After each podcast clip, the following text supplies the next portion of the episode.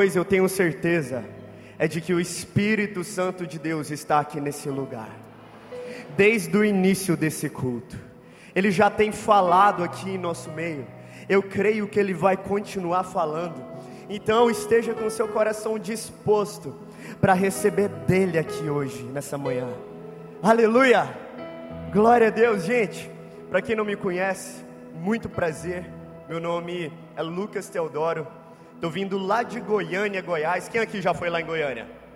Vocês gostaram lá de Goiânia? gente, a cidade de vocês é incrível. E é a minha primeira vez aqui em Tupéva, gente. Olha só.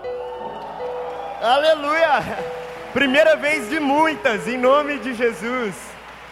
Pastor Narciso, que está aqui, sua esposa, Pastor Paulo Fernando, que fez essa conexão.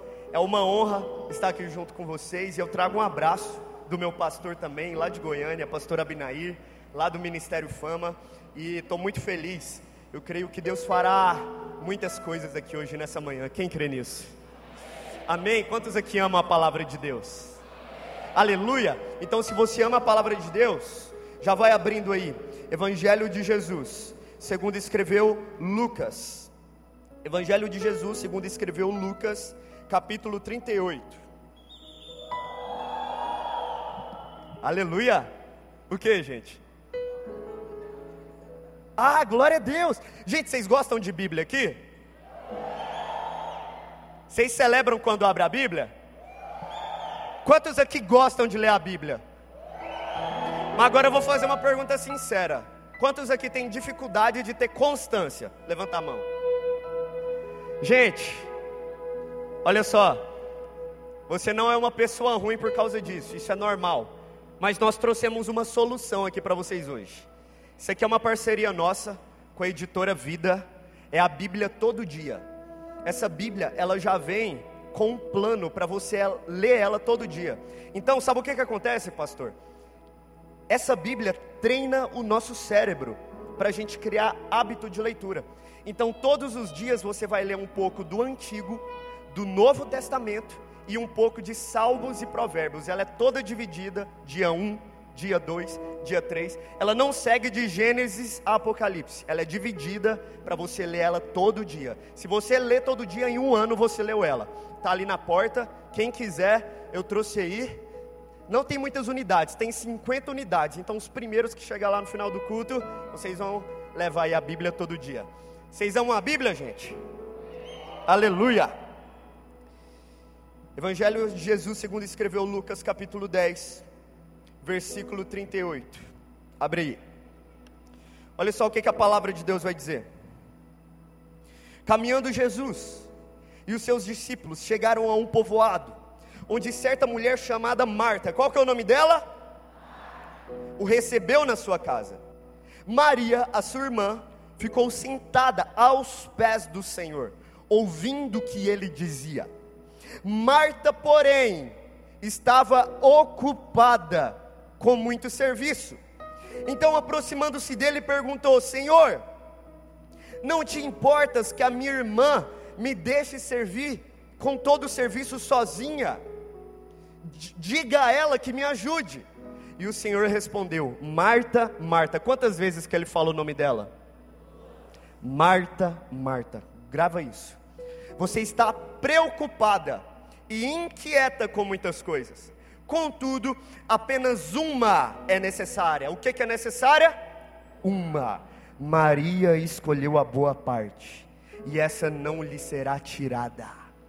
Feche os seus olhos onde você está mais uma vez. Meu Deus, obrigado por essa palavra. Meu Deus, obrigado por isso aqui que o Senhor quer ministrar hoje aos nossos corações.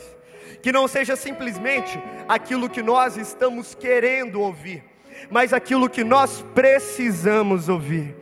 Meu Deus, que ninguém venha sair aqui hoje da mesma forma que entrou, mas que venhamos a sair daqui tão cheios, tão cheios da Sua presença, a nível de transbordar da Sua presença. É o que nós queremos para essa manhã, meu Deus, em nome de Jesus.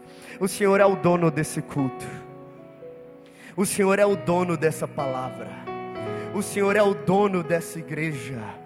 Que seja feita aqui, Deus, a Sua vontade assim na terra como é no céu, em nome de Jesus. Amém. Glória a Deus, se assenta aí no seu lugar. Gente, olha isso aqui. Presta atenção aqui nessa palavra. Jesus, ele vai na casa de alguns amigos dele. Que ali eram Marta, Maria e também Lázaro. Marta e Maria ali eram irmãs de Lázaro, aquele que morreu e Jesus ressuscitou. E Jesus ele está entrando naquele ambiente. Agora eu quero que você que está aqui hoje nesse culto de manhã, imagina você abrindo, irmã, as portas da sua casa para receber Jesus. Ele entrando, ele se assentando lá no seu sofá, você preparando ali um, um café para servir Jesus. A intenção de Marta era boa. Pensa, Jesus está chegando na casa dela. Ela não quer receber Jesus da melhor, da, de qualquer forma. Ela quer receber Ele da melhor forma possível. E ali naquele momento ela está querendo fazer tudo ao mesmo tempo. A intenção dela é boa. Só que ela está fazendo o bom do jeito errado. A intenção dela é maravilhosa. Mas a intenção dela não é o que Jesus queria. Você vai entender onde eu quero chegar. A irmã dela, Maria, estava lá, assentada aos pés de Jesus. Eu imagino Maria ali apaixonada, olhando para Jesus, dizendo: Fala, Senhor. Fala, Senhor, eu quero ouvir mais. Imagina, não era qualquer um que estava ali, era aquele que é o autor da vida, aquele que é Rei dos Reis e Senhor dos Senhores. Maria, ela estava assentada aos pés de Jesus, ela não estava fazendo nada, ela só estava ouvindo dele ela só estava interessada na presença dele. E a Marta, ela apela com isso. Ela fala: Não, como pode? Eu estou aqui fazendo tudo, a minha irmã não faz nada, ela deixou tudo para as minhas costas. A, provavelmente aquela casa não era só Jesus que estava ali, porque, irmão, Jesus era aquele que ele andava com multidão.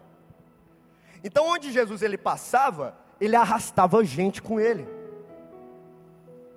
Então provavelmente tinha muito serviço para Marta. Isso é normal. E a Marta estressa. A Marta ela dá uma na hora de desequilibrada. A Marta ela quer dizer para Jesus o que Jesus tem que fazer. Essa é a Marta. Quem aqui se identifica com a Marta? Não levanta a mão não, misericórdia, irmão. Tem uns irmãos eu. Aleluia. E aí ela diz: Jesus, você não está vendo aí o que está acontecendo? Essa minha irmã, folgada, que não faz nada, ela deixou tudo para mim, Jesus. Todo o serviço está nas minhas costas. Aí Jesus diz o nome dela duas vezes. Quantas vezes ele diz? Duas. Marta, Marta. Toda vez na Bíblia, quando nós vemos Jesus dizendo o nome de alguém duas vezes, é porque ele está chamando a atenção daquela pessoa. É como se ele estivesse sacudindo essa pessoa. Marta, abre os seus olhos, Marta. Você está ansiosa, afadigada com muitas coisas, mas uma só é necessária e você deixou ela de lado. Maria escolheu a boa parte. A intenção de Marta era boa. Marta, ela queria fazer o melhor para Jesus, mas não existe coisa pior do que você estar tá fazendo algo para Deus sem a presença de Deus. Sabia que talvez você até chama ele para entrar na sua casa, mas você não recebe ele da forma que ele quer ser recebido. Sabia que Deus ele quer você mais do que o seu serviço? Sabia que Deus ele quer você mais do que qualquer outra coisa que você tem para oferecer? Sabe o que que ele quer? Seus olhos voltados para ele. Sabe qual é o lugar mais alto que você pode estar? Assentado aos pés dele, ouvindo dele recebendo dele, dizendo: Fala, Senhor, eu estou aqui para te escutar. Fala, Senhor, eu estou aqui para te obedecer. Sabe por quê? Porque senão a gente vai entrando em uma rotina, onde você entra no automático. Você vai fazendo, fazendo, fazendo. Você está tá com a intenção boa. Você está pensando bem. Mas você está fazendo o bom do jeito errado. A partir do momento que qualquer outra coisa na sua vida te rouba da presença de Deus, isso não é bom. Lucas, meu trabalho está me roubando da presença de Deus, isso não é bom. Lucas, relacionamentos estão me roubando da presença de Deus, isso não é bom. Lucas, meu dinheiro está me roubando da presença de Deus, isso não é bom. O que Jesus diz é: esteja sentado aos meus pés, ouvindo e recebendo de mim. E a partir do momento que você está ouvindo e recebendo dele, você entende aquilo que importa de verdade. É por isso que tem tanto crente que por muitas vezes fica cansado. Você já percebeu isso, pastor? Aí às vezes chega esse negócio de ministério tá me cansando. Esse negócio de ir para a igreja, isso não é para mim não. Esse negócio de ser crente não é fácil. Todo mundo olha para mim e fala: "Você não é crente?" Sabe por que que às vezes você fica desgastado? Você fica cansado? Você fica sobrecarregado? É porque você está tentando fazer tudo do seu jeito. É porque você está tentando fazer tudo conforme a sua vontade. No reino de Deus não é assim. Sabe o que, que Jesus ele disse? Aquele que quer vir após mim, negue-se a si mesmo, diariamente tome a sua cruz e siga-me. Sabe o que, que é o Evangelho? O Evangelho é uma negação diária de si mesmo. Todos os dias você vai acordar e vai dizer: Deus, eu acordo hoje não para viver a minha vontade, mas para viver a sua acima da minha. Eu sei que por muitas vezes os meus olhos estão enxergando aquilo que o Senhor não quer para mim, mas hoje, Deus, eu quero enxergar a sua vontade. Sabia que os seus olhos por muitas vezes te enganam? Sabia que nem toda porta aberta é para você entrar? Sabia disso? Sabia que o inimigo também entrega oportunidade? Sabia que o inimigo também abre porta? E se você não estiver assentado aos pés de Jesus, ouvindo dele, você vai entrando em porta errada. E é aí que você deslancha para baixo. Aí sabe qual é o problema? Depois tem um monte que chega e culpa Deus. Ah, mas isso está acontecendo na minha vida porque Deus permitiu. Ah, mas isso está acontecendo na minha vida foi Deus. Foi você que estava com a sua mente ocupada com outras coisas. O seu coração estava em outros lugares. Os seus olhos estavam em outros lugares. Então, quando foi vindo ali outras oportunidades, você foi deixando de lado aquilo que verdadeiramente importava.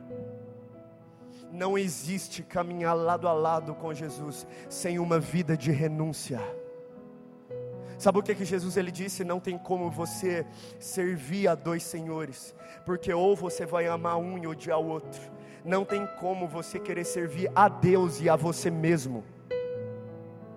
É por isso que aqui você precisa negar a si mesmo. Isso é desconfortável.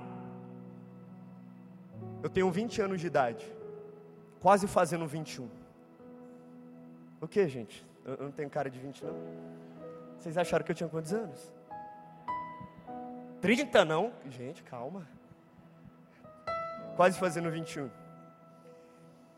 Eu entreguei minha vida de verdade para Jesus ainda adolescente. Quem aqui tem 14 anos de idade? Balança a mão. Ali, a moçada ali. Da idade de vocês. Eu estava num culto de adolescentes na época lá da minha igreja.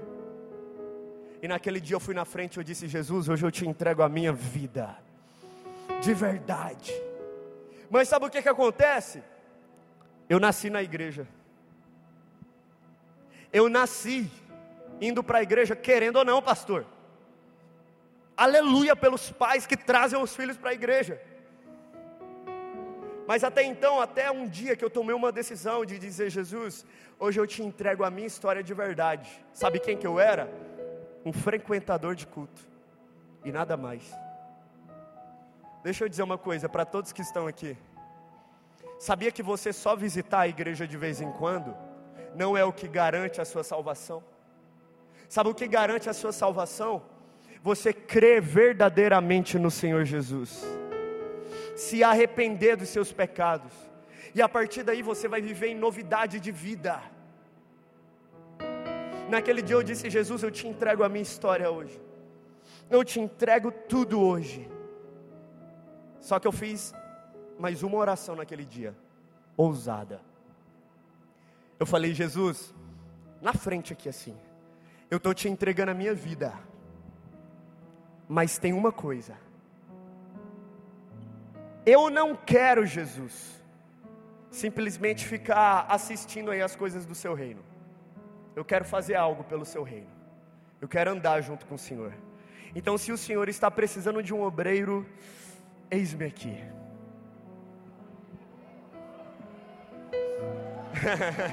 vai escutando, vai escutando. Lucas, para onde você foi? Naquele dia, adolescente, eu entendi meu primeiro campo missionário. Onde eu estou, minha escola. Para onde que eu fui? Para o pátio da minha escola. Eu pisei lá dentro. Naquele dia eu pensei, agora eu sou crente. Aleluia. Agora eu não vivo mais da mesma forma que eu vivia antes. Agora é tudo novo. Aí sabe o que, que eu fiz? Gente, eu cheguei nos únicos dois amigos crentes que eu tinha lá na escola. Era dois, pastor.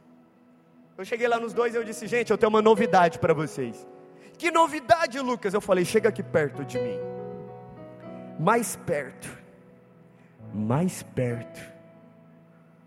Falei com eles ali para ninguém ouvir. Eu falei, vocês estão preparados? E eles disseram, preparados para quê? Naquele dia eu olhei nos olhos deles e eu disse: Porque nós vamos converter essa escola todinha para Jesus. E eles me olharam assim: Lucas, você ficou doido? E eu disse: Fiquei. Sabe por quê? É impossível você vir aqui, entregar sua vida para Jesus, bater no peito e dizer: Ele é o Senhor da minha vida, e amanhã continuar vivendo da mesma forma porque a partir do momento que você está sentado aos pés de Jesus, isso gera em você algo chamado transformação, mudança de mentalidade.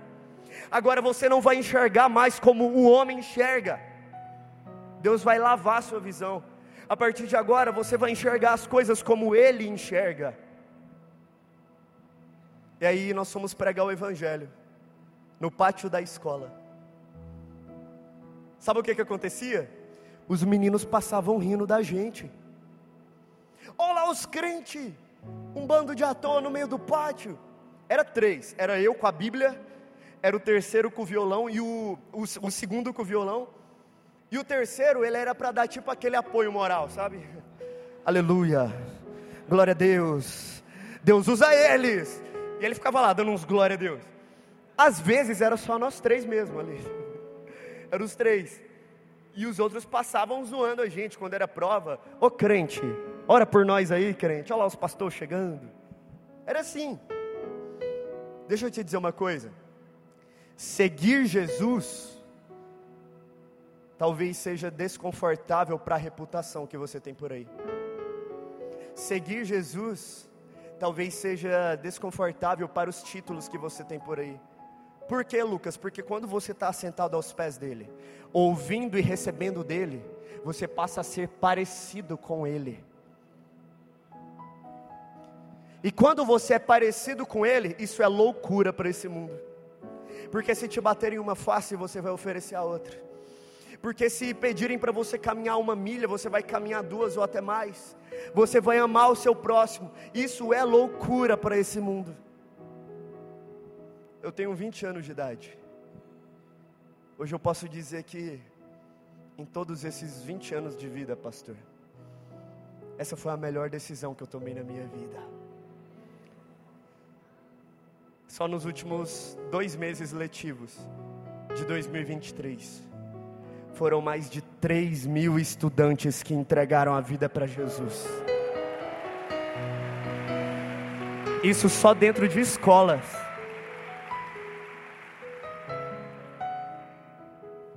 no início de novembro, estávamos em uma outra nação, lá na República Dominicana. Quem aqui já ouviu falar desse país? Levanta a mão. Aqui é quente, gente. Tupéva é quente? É.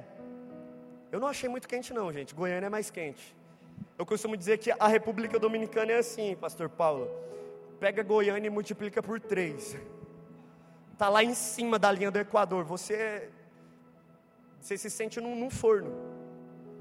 Agora imagine esse calor todo, três horas da tarde, num pátio de escola, 500 alunos, no sol quente, o som não presta, ninguém fala a sua língua.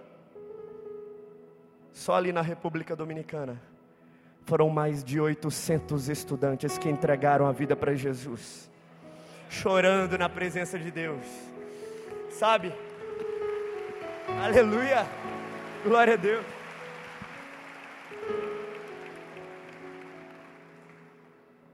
Uma das diretoras da escola que nós fomos lá chegou até nós chorando. Ela disse: O que, que aconteceu aqui nesse lugar? Eu nunca vi isso acontecendo em nenhum outro lugar. Eu quero entregar minha vida para esse Deus também. Deus salvou a diretora. A partir do momento que você está sentado aos pés de Jesus, não é sobre a força que você tem, não é sobre a capacidade que você tem, é sobre quem Ele é em você. Por isso você não precisa se cansar com outras coisas. Você não precisa se, cansar em correr atrás do resto. Buscar em primeiro lugar o reino de Deus e a sua justiça.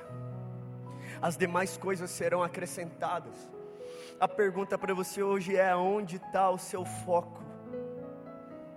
Qual é o primeiro lugar na sua vida? Mas sabia que às vezes a gente se confunde com isso? Às vezes a gente pensa: ah, não, mas a, minha intenção é boa. Eu estou fazendo algo bom aqui para Deus, amém. Eu estou trabalhando aqui, estou sustentando minha família, amém. Ah, não, mas eu estou fazendo isso aqui, é para o bem de algumas pessoas, amém. Mas não deixe o principal de lado. Não deixe em nenhum momento de estar assentado aos pés de Jesus. Sabe por quê? Porque o resto vai ficar aqui seu dinheiro vai ficar aqui, seus títulos vão ficar aqui, suas conquistas vão ficar aqui, mas onde você está construindo tesouros? É onde a traça e a ferrugem vão corroer? Ou é naquele lugar que ali não haverá dor? ali as ruas são de ouro, são de cristal, ali é, não precisa nem de sol, porque a glória de Deus já inunda, já ilumina todo aquele ambiente. Aonde você está construindo tesouro? O inimigo ele confunde a nossa mente. Aí você pensa, não, eu estou fazendo para Deus. Só que não adianta nada. Você até fazer para Ele, mas fazer sem Ele. Você até quer agradar a Deus de alguma forma, mas você está deixando o principal de lado. Não adianta nada. Sabe, com 16 anos de idade, já tinha dois anos que eu tinha entregado minha vida ali para Jesus. Eu estava naquela ativa, aleluia, glória a Deus. Estou pregando na escola, os meninos estão aqui me zoando. E eu estava naquela, naquela, fazendo, fazendo, fazendo, fazendo. Isso é um perigo. Por que, Lucas? Não deixe nenhum serviço na sua vida tomar o primeiro lugar de Deus. Não deixe nem o seu próprio ministério tomar o primeiro lugar, que é lá no seu secreto junto com Ele, ouvindo e recebendo dEle. Senão você entra num lugar chamado campo automático. Você começa a fazer as coisas de forma automática e não sabe nem para que que você está fazendo. Isso é um perigo. Aí é nesse momento que às vezes Deus permite alguns desertos. É nesse momento que às vezes Deus permite algumas dores. Por que, Lucas? Porque no momento de deserto, no momento que está tudo difícil, no momento que Ele te sacode, é no momento que nós voltamos nossos olhos para Ele, porque o poder de Deus se aperfeiçoa na nossa fraqueza, é no momento que nós estamos fracos, que nós entendemos que Ele é forte. Com 16 anos de idade, eu estava ali na ativa do ministério. De repente comecei a sentir algumas dores na minha perna esquerda. Fui no médico, fiz alguns exames, o médico estava olhando os exames no computador e o meu coração aceleradíssimo. Quem aqui já foi no médico para receber algum exame? É ruim, né, gente? A gente fica naquela, ai meu Deus, o que, que ele vai falar? E por muitas vezes, talvez a notícia é aquela que você não quer ouvir. Aquele médico olhou para mim e ele disse: Lucas, eu tenho uma notícia não muito agradável. Estava eu, meu pai e minha mãe ali naquele consultório. Ele disse: Lucas, essa dor que você está sentindo na sua perna, pai, mãe, é um câncer ósseo. Naquele dia ele olhou nos meus olhos e ele disse: Lucas, você vai precisar fazer quimioterapia, seu cabelo vai cair, tudo isso vai acontecer. E naquele dia eu fiquei assim, ó, igual vocês estão agora, com o olho arregalado, assim, meu Deus. E agora? E sabe, naquele dia eu cheguei em casa desesperado. E eu disse, Deus, eu preciso urgentemente de uma resposta do Senhor. Eu preciso te ouvir, Deus. Naquele dia eu fui para a palavra de Deus. uma pausa aqui, olha só. Se você quer ouvir Deus, leia a palavra de Deus. Você já viu que tem muito crente que reclama, Deus não fala comigo, e a Bíblia está lá pegando poeira. Irmão, se você quer ouvir a voz de Deus, leia a palavra que Ele já te entregou. Aleluia. Naquele dia o Senhor ele disse: Meu filho, eu sou o seu pastor, nada vai te faltar. Ainda que você ande pelo vale da sombra da morte, você não vai temer mal nenhum, porque eu estou junto com você. E eu disse: Deus, mas e agora? O que, que eu vou fazer? Antes eu estava pregando a Sua palavra, e quando eu for pregar agora? o que, que os outros vão pensar de mim? Eles vão pensar que Deus é esse que esse menino prega. Ele fala que esse Deus é bom e ele está com câncer. Que história mal contada é essa? Que Deus bom é esse? Naquele dia eu fui sincero com Deus. Eu perguntei isso, Deus, o que, que os outros vão pensar? Naquele dia lá no meu quarto, o Senhor disse assim: Meu filho, se você já dizia que eu era bom quando estava indo tudo bem, continua dizendo que eu sou bom quando está indo tudo mal. Se você já dizia que eu era o Deus da sua vida quando estava indo tudo bem, continua dizendo que eu sou o Deus da sua vida quando está indo tudo mal. Eu disse, Deus, eu não tenho força nenhuma para isso. Naquele dia lá no meu quarto, ele disse: Então agora você vai entender que eu sou a sua força. Porque às vezes a gente dá uma de Marta, não é? Queremos entender tudo, queremos fazer tudo do nosso jeito, queremos fazer tudo na nossa hora, tudo conforme a nossa vontade. Aí é nesse momento que Deus te tira um pouco da sua zona de conforto, porque aí você entende que a vontade dEle é muito maior do que aquilo que você pode entender, é muito maior do que aquilo que você pode compreender é muito maior. Aí para onde eu fui? Para o pátio da escola, o mesmo lugar onde tudo começou. Só que dessa vez, magrinho, de boné, sem cabelo, sem sobrancelha, até um pouco sem cílios, pálido, branco. E eu cheguei lá no pátio, com a Bíblia, abri a Bíblia lá no meio do pátio. E eu dizia: Jesus é bom, Ele quer te salvar, entrega a sua vida para Ele.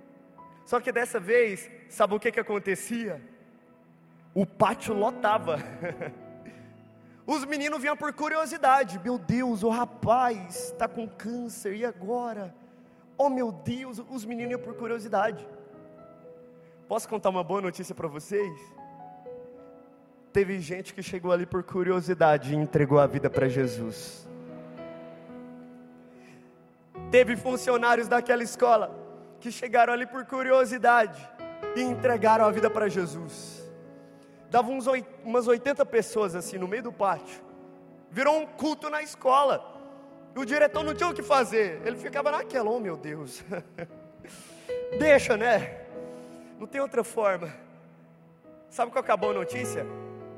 Esse culto continua acontecendo lá até hoje. Eu já saí de lá, já tem três anos. E continua. Sabe o que, é que eu quero te dizer? O plano de Deus é muito maior do que aquilo que você pode entender. Então para de querer entender tudo. Se assente aos pés dele, ouve diretamente dele, recebe diretamente dele. Lucas, mas eu não estou entendendo. Não precisa entender. Apenas confia. Minha rotina era escola, hospital, tomando quimioterapia. Enquanto eu estava ali tomando quimioterapia, eu orava em espírito, dizendo: Senhor, seja o fogo em minhas veias, seja o fogo em minhas veias. E lá naquela sala gelada, fria, eu começava a ficar todo suado, todo quente na presença de Deus, orando em espírito. E as enfermeiras achavam que eu estava com febre, elas colocavam a mão em mim, eu estava muito, muito quente. Mas quando elas colocavam o termômetro, estava normal. Elas não entendiam o que estava acontecendo. Vou contar outra boa notícia para vocês. Teve enfermeiras ali que entregaram a vida para Jesus. Aí eu estava lá no hospital, Deus dizia: ora por esses enfermos, declara cura sobre a vida desses enfermos. Aí eu me perguntei, eu pensei, Deus, como que eu vou entregar algo que nem eu tenho? Isso não faz sentido nenhum para a nossa visão carnal. Deus, nem eu estou curado. Como que o Senhor quer que eu ore por cura? Deixa eu te dizer uma coisa. Quando você está sentado aos pés de Jesus, ouvindo e recebendo dele, não é sobre aquilo que você tem de si mesmo, é sobre quem ele é. Não é a sua força, é a força dele. Não é a sua capacidade, é a capacidade dele. Não é você, é ele. Eu tinha acabado de fazer uma cirurgia. Eu estava internado tomando quimioterapia. Do meu lado, quem que estava do meu lado? Um garotinho de 10 anos de idade, chamado Andrei. Há 30 dias internado. Com o que, Lucas? Leucemia. Tomando quimioterapia do meu lado. Estava eu em uma cama, ele na outra. Como eu tinha feito uma cirurgia, eu não conseguia nem me levantar da cama. E ele também não, porque ele estava com muita febre, passando muito mal. Gente, aqui na igreja tem aqueles meninos imperativos que se deixar ele sobe na parede. É, era desses. Sabe, irmã, para você ter noção, antes desse menino ficar doente, teve um dia que ele colocou fogo no teto da casa dele. É, é desse tipo de criança que eu estou falando. Então, se esse menino está quieto, tem alguma coisa errada. E tinha, ele estava doente, ele estava mal, internado do meu lado. Eu tinha chegado da cirurgia e o Espírito Santo disse: declara cura sobre a vida dele. Eu quero curar ele hoje. Eu pensei, ah, isso é coisa da minha cabeça, não é Deus não. Às vezes a gente é assim, né? Deus fala alguma coisa para você. Deus coloca algo no seu coração. Só que talvez Ele coloque aquilo que você não quer ouvir. Ele coloca aquilo que tira você da sua zona de conforto. Aí você prefere dar a desculpa, é coisa da minha mente. Ele está falando, só que ele está falando aquilo que você não quer ouvir. Naquele dia eu tentei lutar ali pensando, ai, não é isso. Eu não aguentei, eu tive que virar para aquele menino. Eu perguntei para ele: Você já ouviu falar de Jesus? Dez anos de idade. Ele me encarou, gente. Aqui tem aquelas crianças também que do nada, no meio do culto, ele vira e encara você. Tipo aquele que está ali ó, na galeria me encarando agora. Eu tenho medo desses meninos, gente. Lá na minha igreja tem um monte, pastor. Do nada o menino olha, vira assim.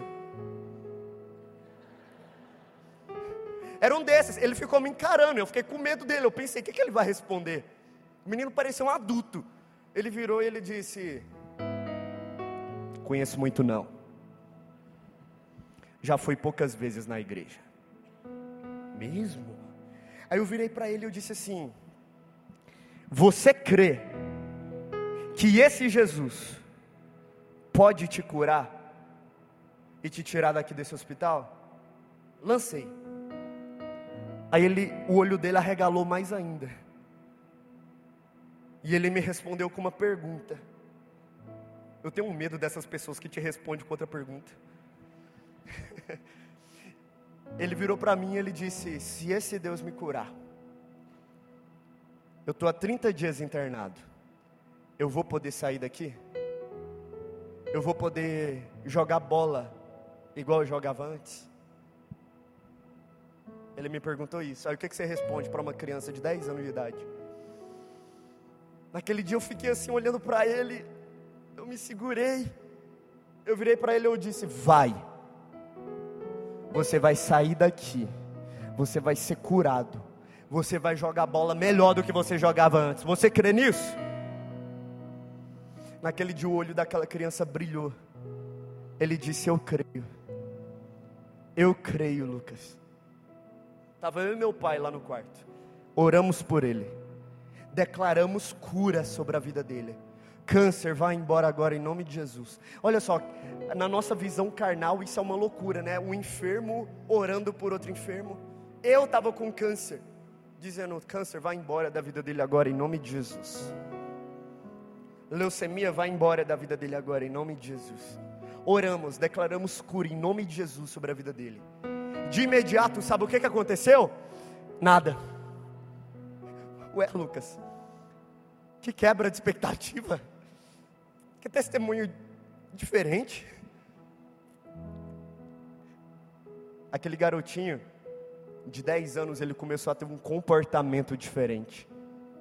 Como assim, Lucas? Ele começou a ter comportamento de curado. Quando você se assenta uma vez aos pés de Jesus, você deixa de lado a sua visão terrena. E a partir de agora você passa a enxergar como Deus enxerga. Talvez onde um homem está enxergando morte, você vai enxergar vida em nome de Jesus. Aonde o homem está enxergando enfermidade, você vai enxergar cura em nome de Jesus aonde o homem está enxergando falta, você vai enxergar provisão em nome de Jesus. Aquele garotinho passou a ter comportamento de curado. Como assim, Lucas? Vinha a enfermeira para colocar remédio nele. Ele só virava o dedinho. Não precisa. O Lucas me disse que Jesus já me curou. Aí a enfermeira olhava para mim: Que história é essa, rapaz? Eu dizia: Quem está falando é ele. Gente, esse menino, ele era tão doido da cabeça, ele falava isso para a médica. Chegava a médica ali, e ele falava: Eu não preciso de você, Jesus já me curou. Ele tinha coragem de falar isso para a médica, e a médica olhava para mim, porque ela sabia que eu era crente. Eu falava: Meu Deus, fica calado, para com isso. Eu acho que as enfermeiras não aguentavam ele mais. O menino voltou a ser imperativo, ele queria andar, ele queria correr. Aí sabe o que, que aconteceu? Dois dias esse menino recebeu alta. Ele foi, eu fiquei.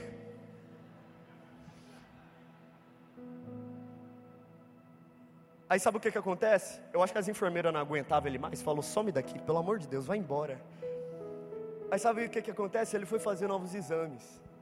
Simplesmente, em um exame, ele tinha câncer, leucemia. No outro exame, ele já não tinha mais nada. Nada. Nenhuma célula maligna, nenhuma enfermidade, nada. O menino recebeu alta, parou de fazer quimioterapia. Aí o que, que acontece? A notícia correu no hospital. Aí o nosso quarto do hospital virou um culto. Igual a escola, não tinha como fugir. Vinha todo mundo querendo oração, oração, oração. Era enfermeiro querendo oração. E Deus foi salvando dentro do hospital. Lembra do que eu te disse? Quando você está sentado aos pés de Jesus, não é sobre aquilo que você tem, é sobre quem Ele é. Ah, Lucas, eu não tenho cura, Ele tem cura. Ah, Lucas, eu não tenho provisão, Ele tem provisão. Ah, Lucas, eu não sou muito bom, Ele é bom. Mas Deus ele também não desampara você, sabia? Sabia que ele conhece os sonhos do seu coração? Sabia que ele sabe quem você é? Dois meses depois, eu fui fazer novos exames. Simplesmente um exame eu tinha câncer, no outro já não tinha mais. Eu fui totalmente curado. Mais nada de câncer. Mas sabe o que, é que Deus ele me ensinou? Que o plano dele é muito maior do que o meu entendimento. Nós perdemos tempo tentando compreender tudo. Você perde tempo tentando fazer tudo do seu jeito. Você perde tempo tentando fazer tudo conforme a sua vontade. No reino de Deus não é assim. O que Jesus diz é: volte seus olhos para mim. Volte o seu coração para mim. Não deixe as outras coisas ocupar o primeiro lugar na sua vida. Não deixe as outras coisas te distrair. Sabia que é isso que o inimigo faz? Hoje o inimigo ele não precisa te tirar da igreja para te distrair, às vezes ele te distrai aqui dentro. Sabia disso? Como, Lucas? É quando você está aqui com o seu coração lá fora. Como que é isso, Lucas? É quando você acha que é crente, mas a sua mente e o seu coração estão em outros lugares. Você está em conformidade com o pecado. Agora imagina, Jesus está aqui, na sua frente, te sacudindo, dizendo o seu nome duas, três, quatro vezes, dizendo: Volta seus olhos para mim. Sabe por que, que tem muita gente que fica paralisada na vida? Porque está tentando fazer tudo do seu jeito e não volta os olhos para Jesus. Agora imagina, depois de tudo, depois de tantas chances que Deus te deu, depois de tantas oportunidades que Ele te deu, você está aqui hoje nesse, dia pela manhã, porque Deus te trouxe aqui nesse lugar. Agora imagina, depois de tudo isso, um dia, lá naquele grande dia, você chegar diante dele e ele dizer: Afasta-se de mim, você que pratica o mal, eu nunca te conheci. Deve ser muito frustrante ouvir isso de Deus. Deve ser muito doloroso ouvir isso de Deus. Sabe por quê? Porque talvez, lá naquele grande dia, muitos vão chegar diante dele e vão dizer: Deus, como assim o Senhor não me conhece? O Senhor não me viu lá no culto? Eu estava lá ouvindo Sua palavra, eu estava lá na igreja fazendo as coisas lá para o Senhor, como assim? O Senhor não me conhece? Sim, eu te vi lá, mas foi você que não me viu. Imagina um dia Deus te dizendo isso, porque fisicamente você estava lá presente, mas a sua mente estava em outras coisas, a sua mente estava em outros lugares, o seu coração não estava na minha presença, o seu coração estava longe de mim. Então, em todo esse tempo, eu nunca te conheci. Talvez alguns vão dizer: Deus, como assim o Senhor não me conhece? O Senhor não me viu lá lendo a Sua palavra? Vi. Mas você lia e não praticava nada. Você continuava em conformidade com o pecado. Então afasta-se de mim, porque em todo esse tempo eu nunca te conheci.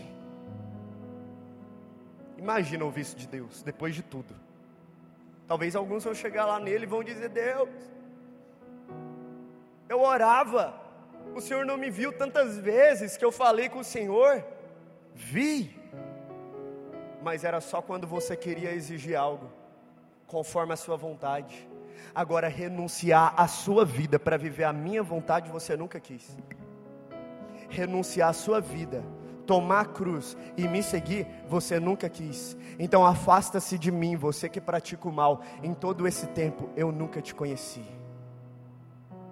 Deve ser muito dolorido ouvir isso de Deus, porque ali não vai ter mais para onde fugir, não vai ter mais para onde correr. A oportunidade Deus te dá agora. Agora imagina, Sei lá, eu penso nessas coisas, sabe? Pastor, hoje é o último dia dessa conferência? Começou que dia? Sexta-feira à noite. Vocês já imaginaram se Deus colocou essa conferência no coração de vocês nesse feriado de carnaval?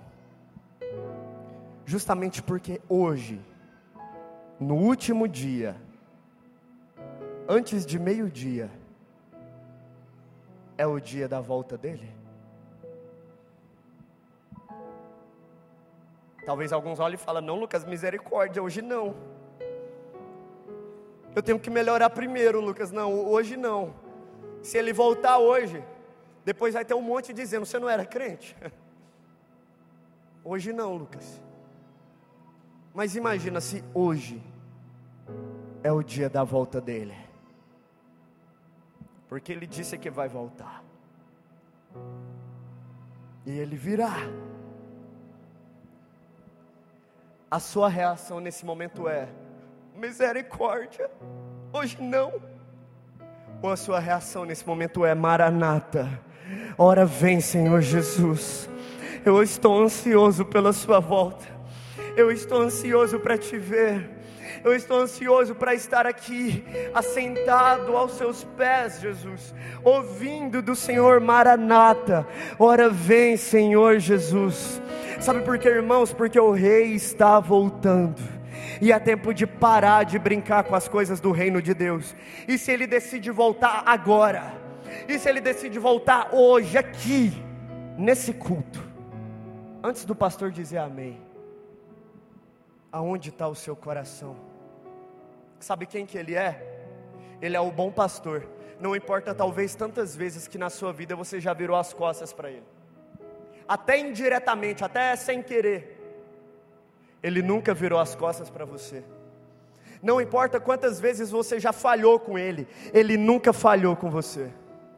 Não importa quantas vezes você levantou outras prioridades no seu coração, os olhos dele ainda estão atentos a você, sabia? Ah, Lucas, mas eu estou muito distante, mesmo estando dentro.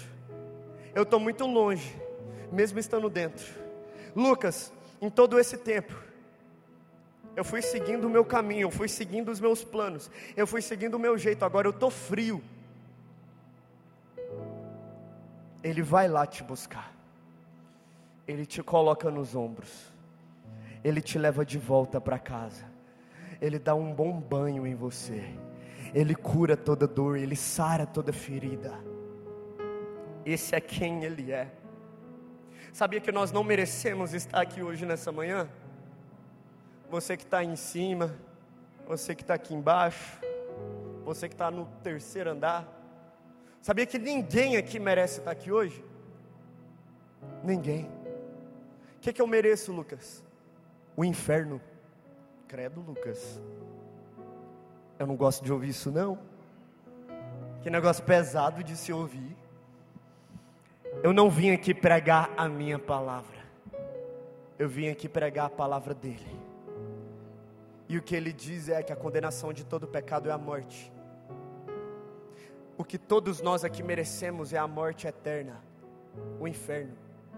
Mas ele é tão bom, que sabe o que, que ele faz?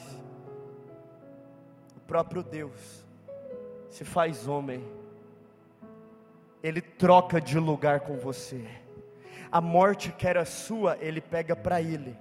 E a vida dele, ele entrega por amor a você. Lucas, como assim? Sabia que aquela cruz não era para ele? Aquele castigo ali era para você. Aqueles pregos não eram para ele. Aqueles pregos era para você. Aqueles chicotes não eram para ele. Aqueles chicotes eram para você. Aquela cruz não era para ele. Era para você e ele pega tudo isso para si mesmo. Sabe a sua dor? Ele pega para ele. Sabe aquela rejeição que talvez você já passou na sua vida? Ele pega para ele. Sabe aquela angústia no seu coração? Ele pega para ele, de toda uma humanidade. Ele leva tudo sobre si, lá naquela cruz. E hoje você pode ser salvo, se você crê nele verdadeiramente. Lembra do que eu disse? não é apenas visitar um culto de vez em quando que garante a sua salvação. Deus ele não quer te dar apenas uma experiência, apenas um arrepio. Sabe o que, que ele quer te dar? Uma vida inteira em comunhão com Ele onde Ele é prioridade na sua vida, onde você vai estar assentado aos pés dEle, ouvindo dEle, recebendo dEle, sendo cheio da presença dEle. Aí o mundo lá fora vai chegar até você, vai perguntar o que que você tem, por que que você é diferente, que brilho é esse no seu rosto? E você vai dizer: é porque eu não sirvo um Deus que está morto. Eu sirvo um Deus que vive. É Ele que transforma a minha vida. É Ele que transforma a minha história. Mas você quer ver você entender isso de verdade? Feche os seus olhos. Feche os seus olhos, onde você está? Tudo que eu falar, eu quero que você desenhe na sua mente. Desenha na sua mente tudo que eu falar. Imagina aquele filho que ele é muito rico, só que na verdade ele é pobre. Que Lucas? Como assim? Eu não estou entendendo. Ele é rico porque o pai dele é rico. Ele em si é pobre. Quem é rico é o pai. Um dia ele vai receber a herança. Só que ele é agoniado.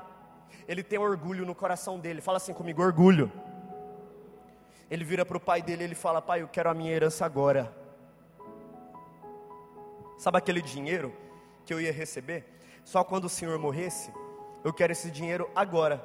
É como se o senhor tivesse morrido para mim. Aí o pai diz: Ok, vai lá. Lembra que eu te disse que Deus permite alguns desertos? Ele permite algumas coisas darem errado para você voltar os seus olhos para Ele. E aquele filho vai fazer tudo do jeito dele, fazer tudo conforme a vontade dele, fazer tudo na hora do jeito dele. E aí de repente ele perde tudo. Ele chega a um ponto que ele não tem mais nada, nem, onde, nem o que comer, nem onde dormir. Antes ele tinha um banquete na frente dele, agora ele não tem mais nada. E ele lembra de casa. Ele lembra de quando ele tinha um banquete na frente dele e não valorizava o banquete. Ele lembra de quando ele estava dentro com o coração fora. Era só uma decisão para ele sair de vez. Ele lembra. A realidade dele agora é no chiqueiro, junto com os porcos, desejando comer aquela lavagem que os porcos comem. Que saudade que ele está do banquete que ele tinha. E ele pensa: eu vou voltar. Eu vou voltar nem para que eu seja mais um dos servos do meu pai. Ele já estava preparando ali a explicação dele. Agora imagina essa cena de amor. Ele voltando para casa todo sujo, todo bagunçado, todo errado, de cabeça baixa. Talvez ele estava pensando: meu pai vai me dar uma surra. E aí, quando ele chega em casa, o pai avista ele chegando de longe. O pai corre até ele, abraça, beija ele e fala: Meu filho, que bom que você voltou. Que bom que você voltou. Eu imagino se fosse eu lá no lugar dele, dizendo: Peraí, pai, eu estou todo sujo, eu estou todo bagunçado, eu estou todo errado eu não sou digno nem de ser chamado seu filho. Eu imagino aquele pai amoroso dizendo: Não precisa ficar se explicando. Não importa o tanto que você se afastou de mim, os meus braços continuam abertos para te receber. Não importa o tanto que você foi orgulhoso, a porta ainda está aberta. Não importa quantas vezes você virou as costas para mim, mesmo estando dentro, eu nunca virei as costas para você. Sabia que essa é a nossa condição com Deus? Sabia que nós não merecemos Ele? Nós não merecemos Ele, nós não merecemos a salvação, nós não merecemos o amor dEle mas Ele paga todo o preço por amor a você. A agonia dele foi tanta lá naquela cruz que Ele suou sangue por amor a você. Ele foi rejeitado por amor a você. Cuspiram nele por amor a você. E hoje você tem a oportunidade de ser salvo. Se você crê nele de verdade, de passar toda uma eternidade com ele. Talvez tenha alguém aqui que você estava falando, Lucas. Não, você não disse isso para mim, você disse isso para Deus. Eu sei que tem alguém aqui que você fez essa oração, Deus. Se o Senhor se importa comigo, me confirma isso pelo menos mais uma vez. Se o Senhor está comigo, me diga isso pelo menos mais uma vez. Eu sei que tem alguns aqui que você está com saudade da presença de Deus. Olha o que, que Ele vai te dizer nessa manhã. Olha o que Ele libera sobre a sua vida. Antes de eu falar, tu cantava sobre mim. Fecha os olhos e escuta. Tu tens sido tão, tão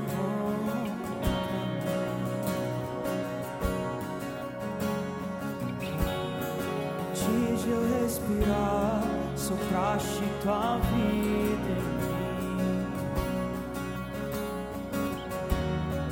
Tu tens sido tão, tão bom. Oh, impressionante, infinito, ousado amor de Deus. Olha como Ele te ama. Oh,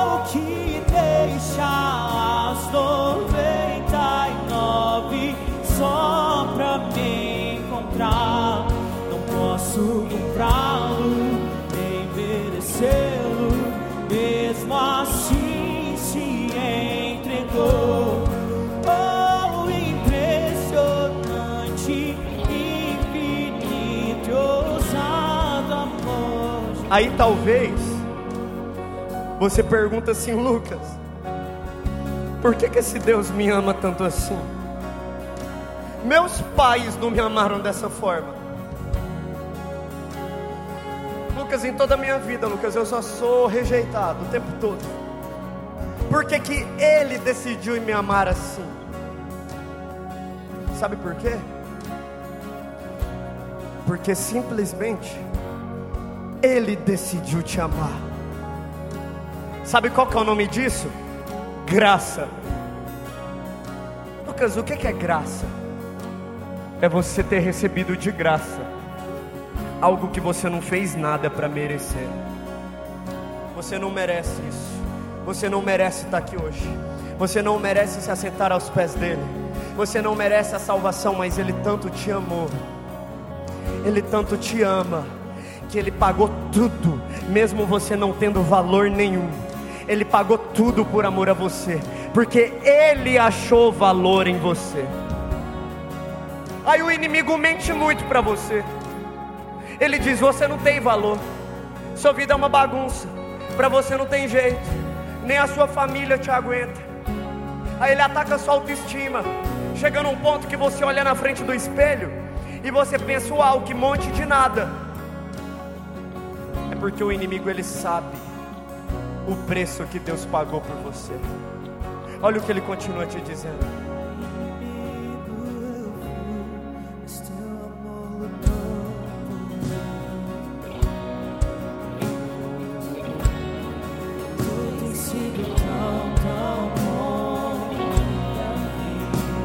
Inimigo eu fui, mas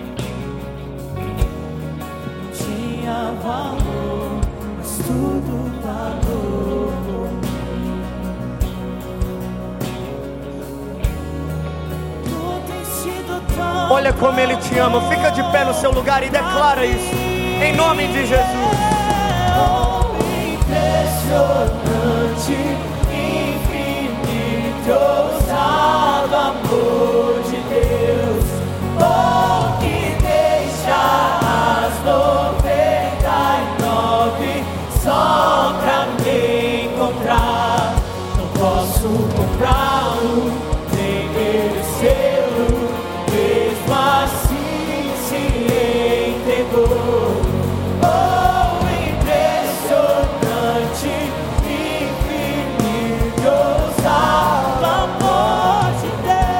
aqui.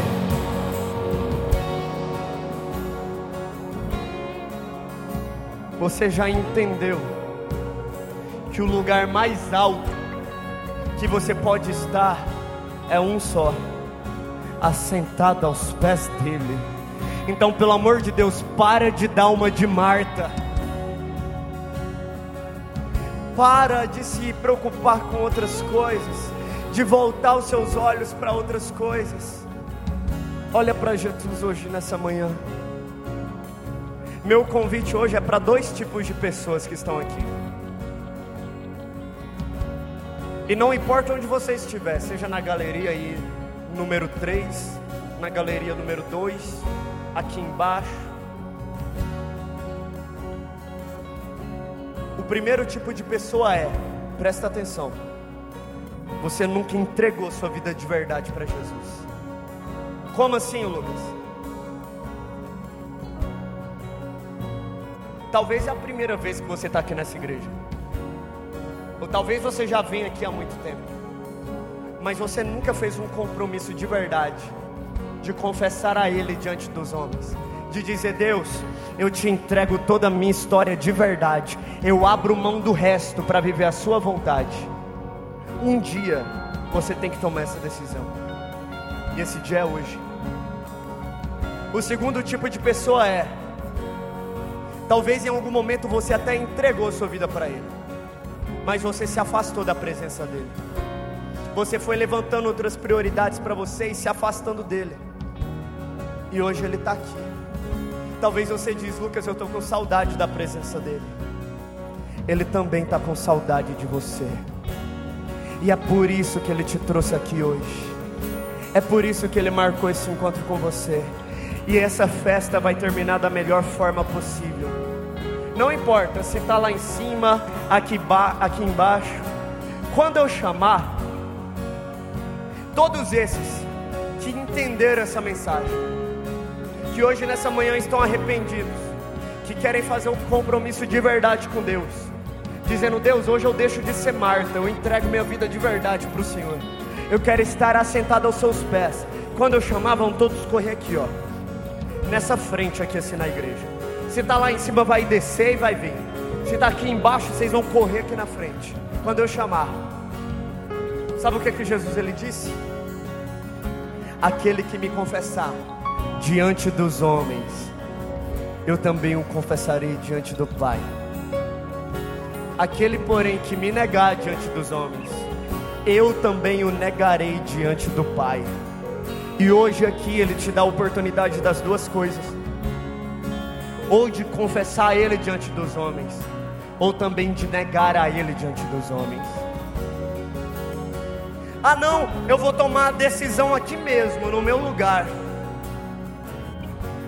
Deus está te chamando para confessar Ele diante dos homens. Que Deus é esse que você vai entregar sua vida para Ele, e você tem vergonha de confessar Ele diante dos homens. Então, quando eu chamar, todos vão sair o mais rápido possível do lugar e correr aqui na frente. Que nós vamos orar por vocês. E eu tenho certeza que depois de hoje, a sua vida não vai ser mais a mesma. Você vai sair daqui tão cheio, tão cheio da presença dEle. Você vai sair daqui transbordando da presença dEle. E não importa a idade que você tem, esse convite é da criança ao idoso não importa o título que você tem, não importa nada. Jesus está te olhando, Ele está te olhando nessa manhã. Então, agora, todos que estão ou na galeria ou aqui embaixo, que entenderam essa mensagem, que estão arrependidos, que querem fazer um compromisso de verdade com Ele, dizendo: Deus, eu te entrego tudo de verdade, sai do lugar o mais rápido possível, corre aqui na frente. Isso, isso. Vem aqui para frente, isso, vem chorando. Vem entregando a vida para Jesus mesmo. Isso. Jesus, obrigado. Isso, isso. Corre aqui na frente. Tem espaço, tem espaço. Obrigado, Jesus, porque o Senhor está aqui. Chega mais para frente, gente, para caber todos que estão chegando. Dá um passo aí a mais para frente. Isso. Isso, pode vir. Tem espaço aqui no meio. Obrigado, Jesus. Obrigado, Jesus. Obrigado porque o Senhor está aqui, Jesus. Gente, tem espaço no corredor, tem espaço aqui. Mas pode vir. Sai do seu lugar. o mais rápido possível. Ele não está te chamando apenas para uma experiência com Ele. Ele está te chamando para uma vida inteira na presença dEle.